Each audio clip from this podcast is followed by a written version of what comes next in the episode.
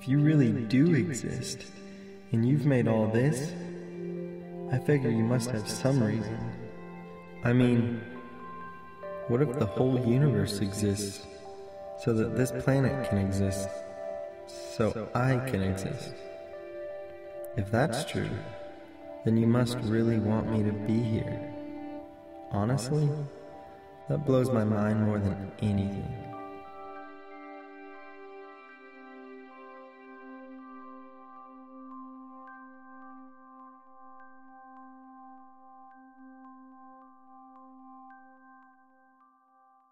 Good morning. Can't believe Christmas is this week. Can you? I, I, Christmas always sneaks up on me. I, Mary Alice and I got our tree up, and it was still November. And I was so proud of myself. And I said, for the first time ever, we're, we're going to be ahead of the game. That was the last thing I think we've done. And uh, now Christmas is, is staring us in the face. Uh, let me, let me give you a heads up about something this week that's really exciting, and just it'll help you plan your week. But this year we're doing something a little different. We're actually having next weekend's services on Christmas Eve.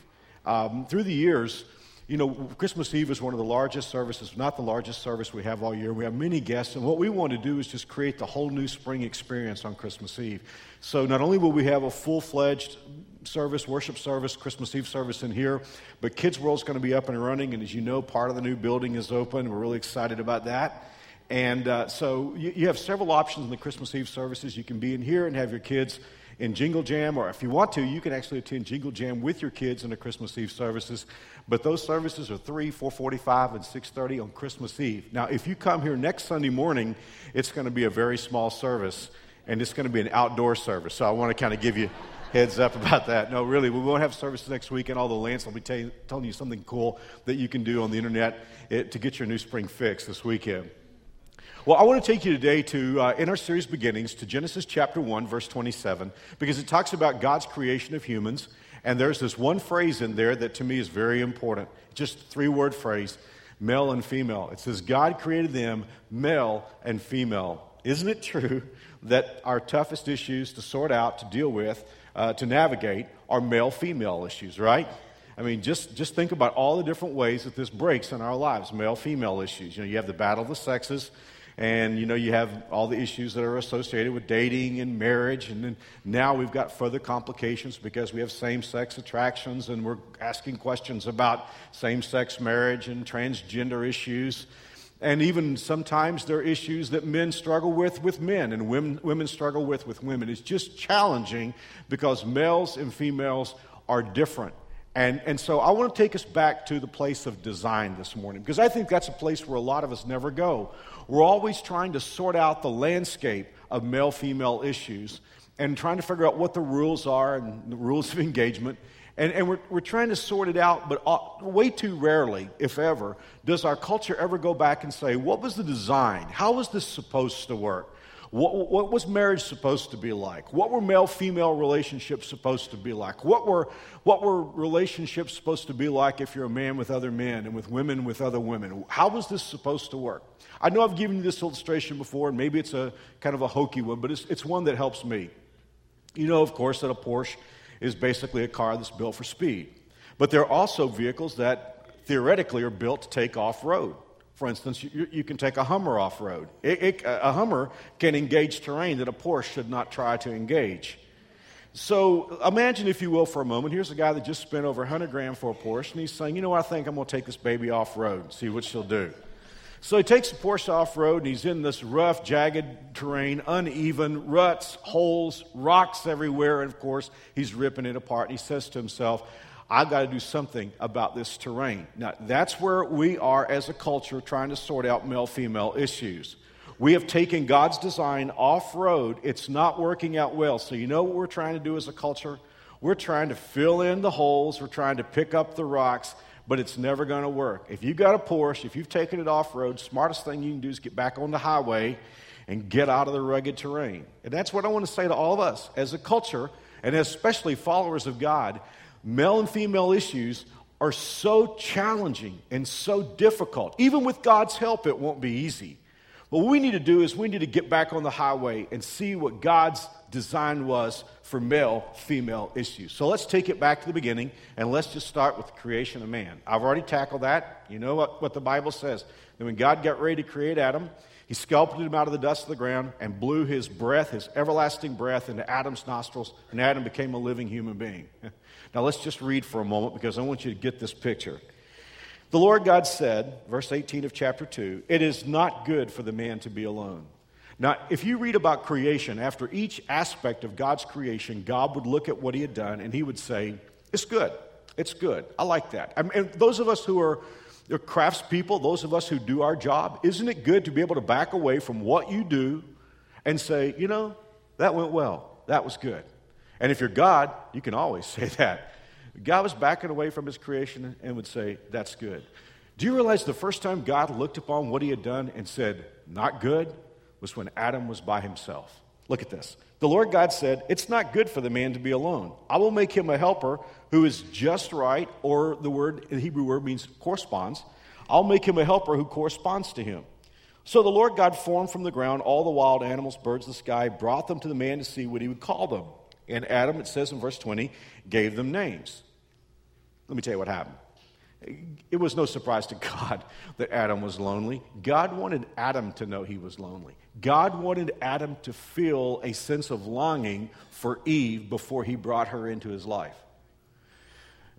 God knew Adam was, was lonely. Adam needed to know he would be lonely without her. So God did something kind of funny. Kind of, God has a sense of humor. God says, Adam, we're going to do something for you, buddy. You're lonely. We're going to work this out.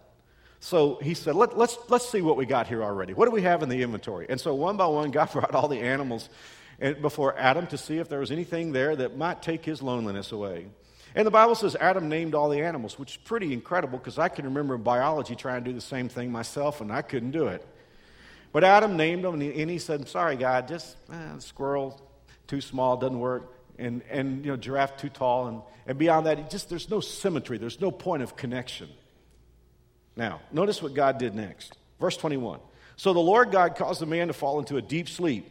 While the man slept, the Lord God took out, of, uh, took out one of the man's ribs and closed up the opening.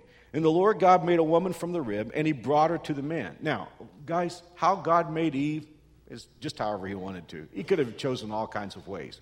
But it's symbolic that I think that God took Eve from man's, the Hebrew word just says side from his side, God created Eve. It is, I think it's important to realize, number one, that he, he made Eve out of Adam so that they two could, in effect, be one in every sense of the word. But more so than that, it's interesting where the location of the part of the man's body that God made the woman from. As I say in so many weddings that I perform, he didn't take the bone from the foot because the woman isn't to be walked on. Nor did he take the bone from the head, because the woman is not to dominate the man. But he took the bone from Adam's side, signifying equality, that Adam and Eve would walk side by side together through life. Well, the translation I'm reading from really gets it right in verse 23 because what happens is God brought Eve to Adam. In verse 23, it's an exclamation. Adam says, At last wow. Or if we were to put it in, in common vernacular, when Adam saw Eve, it was like, now that's what I'm talking about. That, that's exactly what the Hebrew means. Do you watch as God is creating? There's a sort of crescendo effect going. I mean, it goes from, from, from lesser to greater, and, and then it looks like God's crowning creation is when He creates Adam. But have, have you ever thought about this? The very last of God's creations, the very last thing God made was woman. And I, I think that's true. I think he got to his very best when he created woman.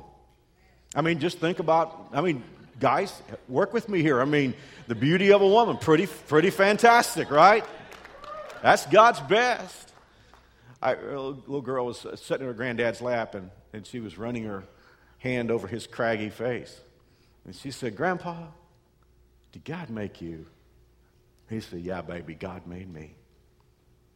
She thought for a moment. She said, Grandpa, did God make me?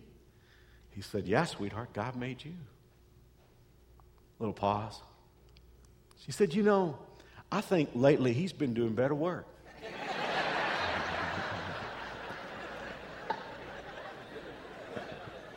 That's how Adam felt too. wow. Now, guys, it's at this point I want us to do something. Because as I said, and this is, this is true in church, I think a lot of times we just don't go back to design. We're trying to tweak bad circumstances and bad situations. We're trying to pick up the rocks and fill in the holes of bad terrain. But if we want to get back on the highway, you know what we need to do? We need to take a look at what marriage was like before sin. Because in chapter 3, our first parents are going to screw up. They're going to invite sin into the world. And, and the world is never going to be the same again, and they're never going to be the same again. For years, theologians would call this the fall. In other, words, the human race fell when sin came in. But before sin came in, Adam and Eve were a couple. And we ought to look at what life was like for that couple. Before sin, I want to show you four things that men and women had in their relationship. Number one, they understood their need for each other.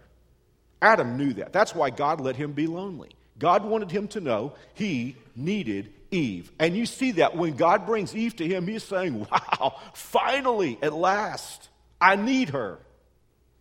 And Eve knew that she needed Adam. All you have to do is think about the anatomy of a man and a woman. You understand the corresponding nature of it. That's what God was saying. He's saying, Look, I want to make somebody that corresponds to Adam. I want to make someone that Adam uh, obviously corresponded to Eve.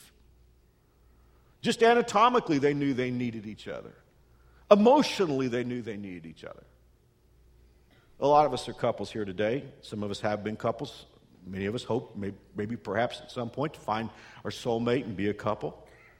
One thing I've enjoyed through the years of pastoring is watching just how different husbands and wives are. Isn't it, isn't it strange how that God puts us together? I'm an artist by nature. I, am very mercurial. I'm, I, I'm a big picture guy. My wife is very detailed oriented. She's very precise. She's very systems oriented. And I love watching her, what she can do, and how different she is from me. And I think there are a lot of you, if you're married today, or if you have been married, or, you know, if, if perhaps you want to be married, you're thinking about this. You know, I want to find that person who brings to the table what I don't bring to the table. And the great thing is, before sin came into the world, men and women, of course, there were just Adam and Eve, but the man and the woman knew they needed each other. I'm not going to ask you to raise your hand, but how many of you have been part of a breakup? Whether, whether you're in junior high school and it was just puppy love, or if you've been married for many years. Man, a breakup hurts, as you know. You know what I think? I've got, I've got good friends who've been through the breakup of long term marriages. You know what I think hurts the most? Just that other person communicating, I don't need you. Is there anything colder than that? Before the fall. There was a man and a woman who knew they needed each other. The second thing is they were a team. Let me read a verse to you. In Genesis 1:28, look listen to this. God blessed them and said, "Be fruitful, multiply, fill the earth, govern it, reign." A lot of people say God said that to Adam, but he didn't say that to Adam. He said it to them. God said basically to Adam and Eve, You guys are a team, and I'm turning over the management of this planet to you. You're a team. Work together. Before sin, that's what happened. Third thing that I see before sin was there were no inhibitions and hangups. The Bible says in chapter 2, verse 25, the man and his wife were both naked and they felt no shame. Now, obviously, that's true in a physical sense. As one, one kid said, that was because God hadn't invented mirrors yet. But in reality, these were just two people that were together in perfect harmony, perfect teamwork, knowing they need each other. They were naked with each other, not only physically, but they were naked emotionally and spiritually. They could be completely unguarded with each other. They could completely be free to be who they were. There was no sense of competition, there were no hang ups. And then finally, and I'll, let me just draw a bottom line by giving you this fourth one. They were functioning totally within the parameters of God's design. In Genesis 2, verse 24, here's the design. And this is in the Bible four times, but it starts the first time in Genesis 2, verse 24. A man leaves his father and mother and is joined to his wife, and the two are united into one. That's God's plan. Leaving, joining together, and becoming one. Obviously, in leaving, Adam and Eve didn't have this issue. I was thinking about this before I got ready for this talk. You know, Adam and Eve didn't have in law problems. Isn't Christmas a good weekend to talk about that? but you know, you know, Eve couldn't run home to her mother, and Adam couldn't say that you know his dad had it all figured out. But they were functioning, leaving. Leaving is when we, and it doesn't mean that we cut off contact with our parents, it just means that a new family's been developed. I know couples who've been married 30 years, and a guy's still asking his dad, What should I do? Or a woman's still asking her mother, What should I do? There's no, no, they haven't individuated, they haven't become their own nucleus or their own cell. And then the Bible says a man and a woman are joined together. That means the Hebrew there means glued together. They, they proactively become close until they become one person. Now, that was before sin. They knew they need each other, they were a team, they were working together, they had no hangups and no inhibitions. They were functioning according to God's design. But you know what happened in chapter 3 of Genesis? Adam and Eve both sinned against God, and from that point on, the human race fell. And Adam and Eve became different people, and the world became different, and we're still hurting from it today. There's one verse in the Bible that describes better than any other the change after sin to the way men and women would treat each other. And that's in Genesis 3:16. God is talking to the woman and God is saying, "Listen, you've not chosen to go my way. Let me tell you what the world is going to be like now." In 3:16, the Bible says, "And you, speaking to the woman, you will desire to control your husband, but he will rule over you." God was saying, "Eve, it's never going to be the same again. It's just your nature's going to be different, and Adam's nature is going to be different." Before you guys sinned, when you were living my way and functioning according to my design, you guys were a team and you were wanting to please each other. But God is saying now, because you've invited the dark side into your life, you're going to want to control him and he's going to want to squash you. and thousands of years later, men and women are still behaving the same way. It's a woman's nature to want to control. It's a man's nature to want to dominate. It's just how we're wired after sin. Those four things that I talked about that were so pleasant in male female relationships, they were, they were changed into four things that were not attractive at all. First of all, there was selfishness. I mean, that's exactly what God was saying. I mean, that was what was behind. You're going to try to control your husband, he's going to try to dominate you. Instead of being together, they were each going to look at it for, for themselves. No, I'm going to be out for number one. The woman is saying, I want control, and the man is saying, I want to rule.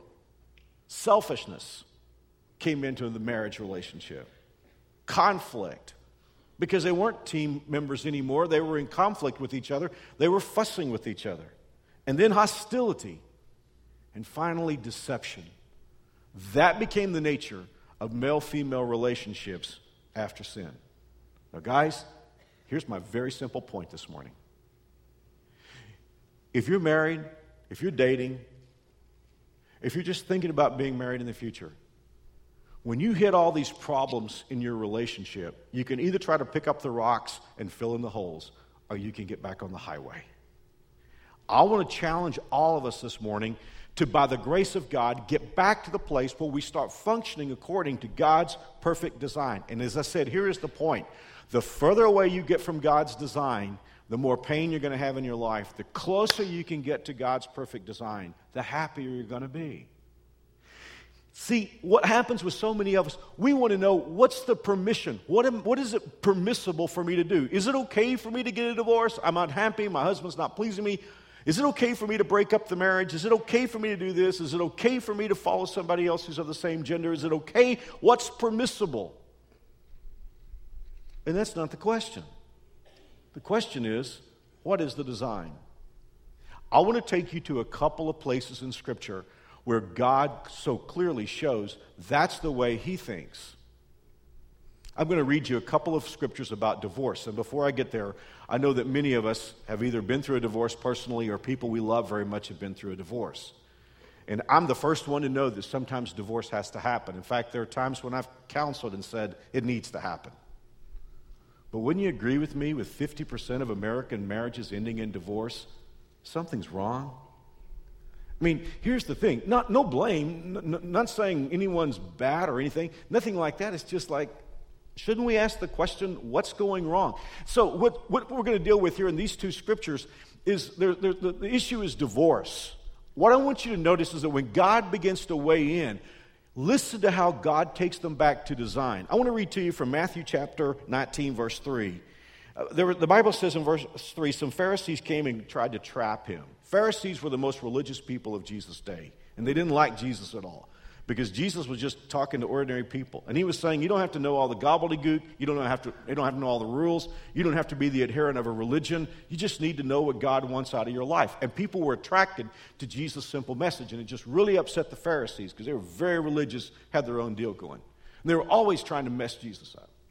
And what they loved to try to do is they tried to ask him a question that he couldn't answer either way. If he answered it one way, they'd run off to one group and say, This guy's a bad guy. If he answered it the opposite way, they would go run off to a different group and they would say, Oh, this guy's bad. So they were always trying to ask him a question where he couldn't go right either way.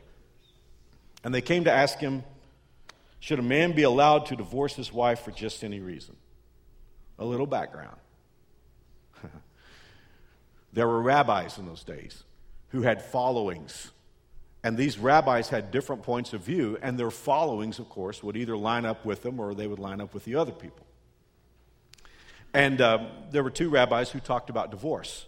One guy was what we would call a conservative, and he said the only way that a man could get a divorce, for, and it was a male dominated culture, which is awful back then, but the only way a man could divorce his wife is if she slept with another man, because the Bible had said un- unfaithfulness. And so he said, that's it. That's the, that's the rule. If, if a, unless a woman, you know, if a woman, unless a woman breaks her marriage vows, a man cannot divorce her. There was another guy who said, well, unfaithfulness can mean a lot of things. For instance, if she burned dinner, that's not good. That might be unfaithfulness. I'm, I'm, I'm not lying to you. And he could say, you're out of here. If she insulted his mother, he could say, that's unfaithfulness. You're out of here. So he had this whole list of things that a man could get divorced for. As you can imagine, he was very popular in those days. And so basically, what the Pharisees wanted to do, they wanted to trap Jesus. They wanted to say, which rabbi do you follow? So that if he followed one rabbi, they could go to the other group and vice versa. But notice how Jesus answered them. He said in verse 4, Haven't you read the scriptures? Jesus replied, They record that from the beginning, God made them male and female. And he said, this explains why man leaves his father and mother, and we just read that in Genesis chapter 2, verse 24. Well, they say, well, okay, well, the, they were asking him, what about divorce? And Jesus is saying, think about design. And they, of course, were, they weren't put off by that. And they said, well, Moses said that if a man wanted to get rid of his wife, he, he could just write her a, a certificate of divorcement. And that was because the people, as Jesus is going to say in a moment, that they had very hard hearts. And if a man just wanted to get rid of his wife, in many cases, he was just kicking her out the door. And there was this whole group of women on the streets, and they were like neither married nor single. And Moses is saying, Look, we can't have this. If you're getting rid of your wife, you at least need to give her a certificate that says that she is a free woman. And so the Pharisees wanted to know why did that happen? Jesus replied in verse 8 Moses permitted divorce only as a concession to your hard hearts, but it was not what God had originally intended. Did you catch that? Two times when Jesus was asked, What are the rules? What is it? When, when is it okay to get a divorce? Jesus took them back to design. He was taking them back to, hey, pay attention to what God intended. And one more time, I want to say to you I know there are times when divorce has to happen. There are times when I've counseled that it should happen. But at the end of the day, we need to back up as couples and say, what is it that God has intended? Let me read one more text to you in Malachi chapter 2. There was a group of guys that were very religious, and yet they were mistreating their wives. I never cease to be amazed at how men can mistreat their wives and women can mistreat their husbands, and yet they can, you know, turn on the spiritual gig. So God is like pushing back all that junk. And He's saying, here's another thing you do. God talking to men. You cover the Lord's altar with tears, weeping and groaning because He pays no attention to your offerings. Verse 14, you cry out, Why doesn't the Lord accept my worship? So here's a guy that's going to church and he's also giving money to God. And God says, I'll tell you why I'm unhappy.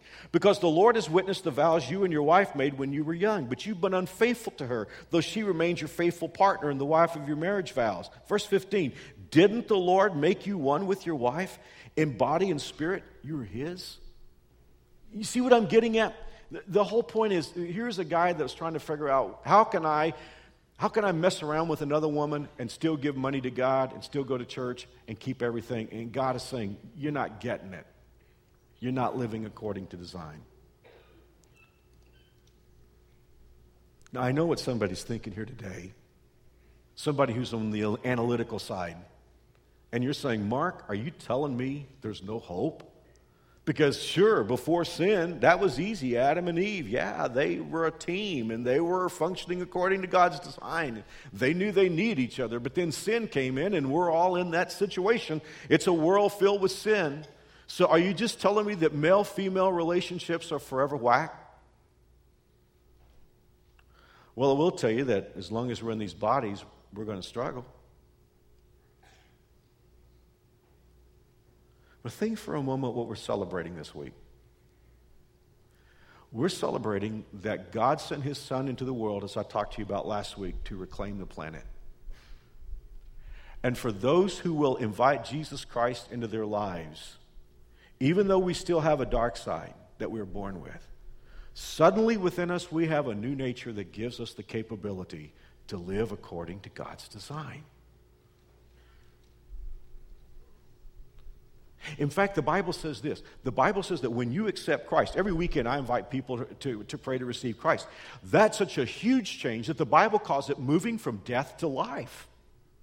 In other words, moving from a place where all we have is the old nature, moving to a place where suddenly we have the capacity through the power of God to be different people.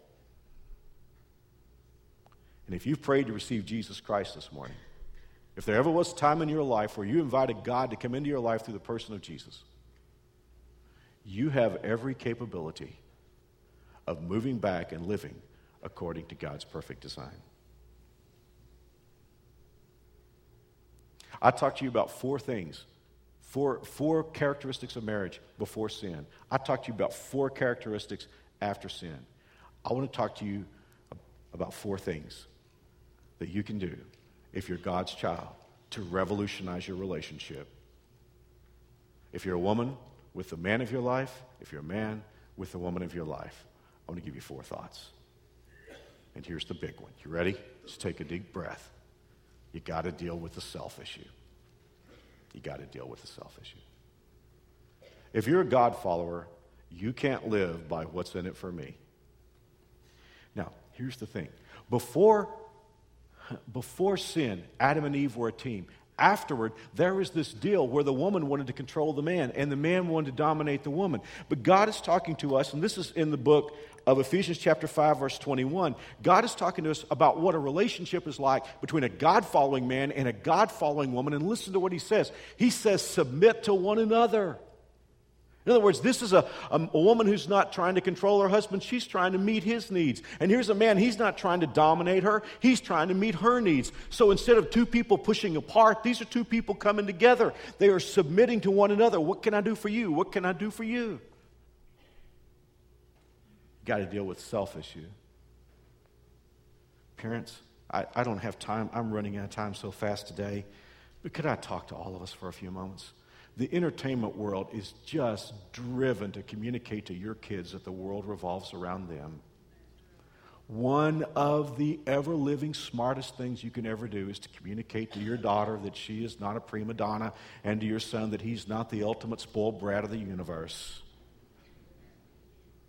I was talking to a friend whose mother is a teacher and teaching small children, and this one girl was just incorrigible, just bouncing off the walls, and the teacher tried to explained to her that she had to obey the rules. The little girl said, I don't have to do anything. I'm a princess. Well, my mother would have known what to do with the little princess, I assure you.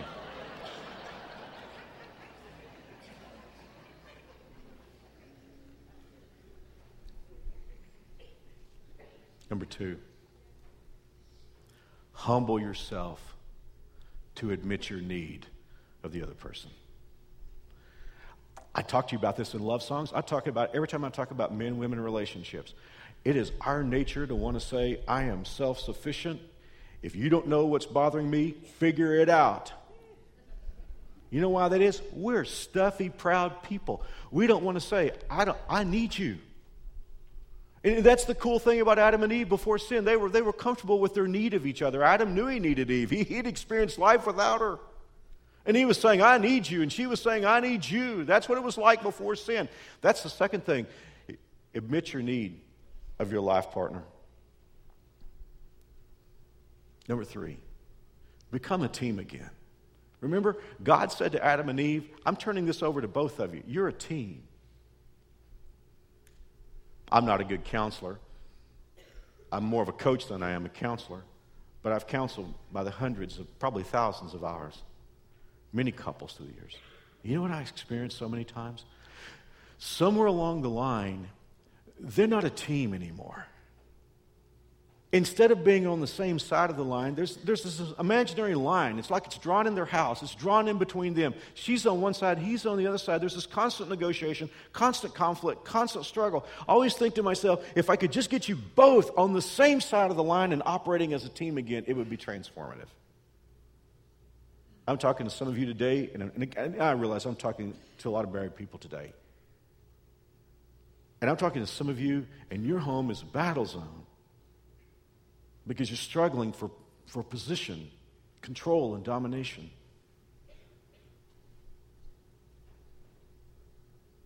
You, you say, well, Mark, how do we become a team? Give, give me something practical. Do you remember in love songs where the man said to the woman, You know, every time you talk to me, I feel like I've just been given dessert? And the woman is saying, Your words are like kisses. Every time you talk to me, I feel like I've been kissed. I just want to tell you something. One of the greatest things that real teams do is they encourage each other.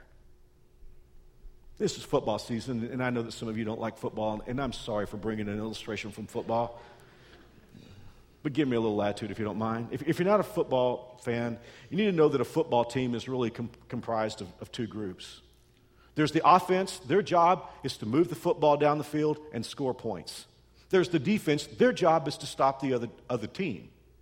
And even though they're on the same team, and even though they all wear the same uniform, sometimes there can be conflict just like there is between husbands and wives because their roles are different, there can be conflict between the offense and the defense. If the offense is scoring points right and left, but the defense can't stop the other team, then the offense is saying, What's up with you guys? And if the defense is going out there and they're shutting down the other team, you know, eh, but their offense can't score any points, the defense is saying, like, we're doing our job, you're not doing your job. And like, I, I watch it, especially in this narcissistic age. A lot of times, you know, you've got people on the sidelines on the same team screaming and yelling at each other like, we're doing our job, but you're not doing your job. Well, you, you guys know I'm a Cowboys fan. Grant me a little latitude. I grew up in the Dallas Fort Worth area. And I don't want to be a Cowboy fan. I just can't help myself. If there's, st- if there's stars on the hats, I just have to watch. On the Cowboys, Tony Romo is the quarterback for the offense. His job is to throw the football to open receivers and move the ball down the field and score points. On the other side, on the defense, it's anchored by a guy named one of the best players I ever saw in my life. His name is Demarcus Ware. He is a lights out linebacker. And the Cowboys were playing their arch nemesis, the Washington Redskins, the other day. And the defense Marcus, uh, Demarcus Ware and his defense, they were shutting the Redskins down time and time and time again. Redskins would get the ball. Defense would stop them, give the ball back to Tony Romo on the offense. But Tony Romo couldn't hit the ground with the football. he was overthrowing wide open receivers. He's throwing the ball just crazy wild. He's holding on to the ball too long, getting sacked. And time and time again, the defense would shut him down. And Romo and the offense couldn't get anything going. And this had gone on for almost the entire game. There were about five minutes left, and I saw something happen. the commentators didn't even pick up on it, nobody said anything about it. But I watched the game turn. After shutting down that offense time and time again, they were about to turn the ball over to their own offense, and Demarcus Ware came over to the sidelines where Tony Romo, the quarterback, said, and I watched his body language. Romo, of course, had had a horrible game. And he was sitting by himself, and his head was down. And Demarcus Ware, the leader of the defense, who had done their job time and time again, Ware walked over to him, knelt down, and in a tender gesture for a man, put his hand around his head and patted his helmet. And I didn't have to hear what was being said. I knew what was being said. You're our quarterback. You're our leader. And I believe in you. Romo got off the field drove the Cowboys 80 yards for the winning touchdown. And I sat there and I thought, that game turned on encouragement. football game is meaningless. It really doesn't matter. Some of you guys, you got a conflict going on at home. And guys, your game might turn on encouragement. Maybe to kneel down beside your wife and put her head in your hands and let her know, you're my wife. And I believe in you. And in my mind, you never fail. Maybe there's a wife here and you pick and you pick and you pick and you pick and you pick and you find fault and you think, if I pick enough, he's going to turn into the guy that I want him to be. Your game might turn on encouragement. Become a team again. Don't laugh at me on this next one. I want you to hang with me until you get my whole point.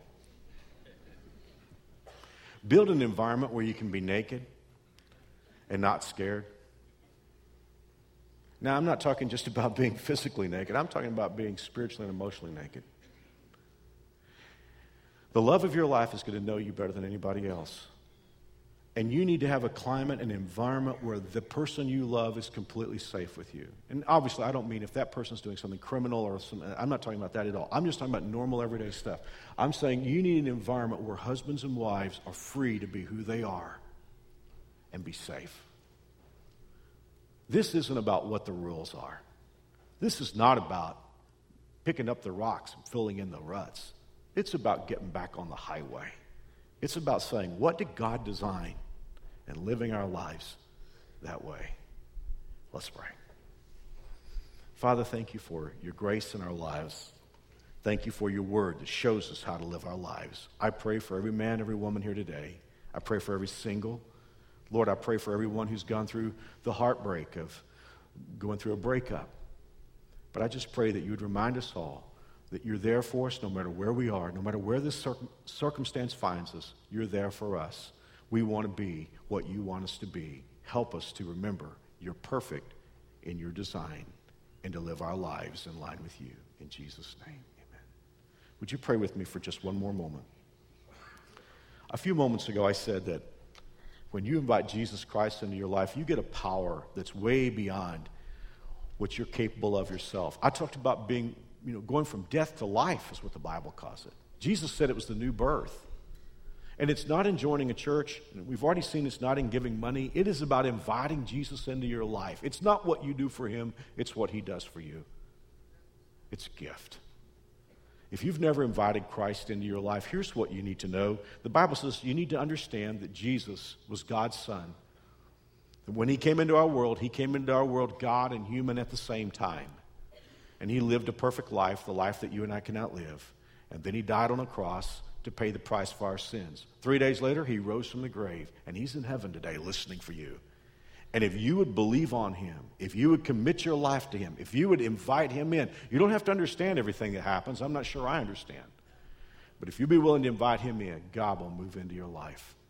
And throughout the Bible, people just simply prayed a prayer, sometimes different words, but they just prayed a prayer to invite Jesus in. And if you've never invited him in, I want to encourage you to pray a prayer with me today. These aren't magic words, these are just simple words that reach out to God.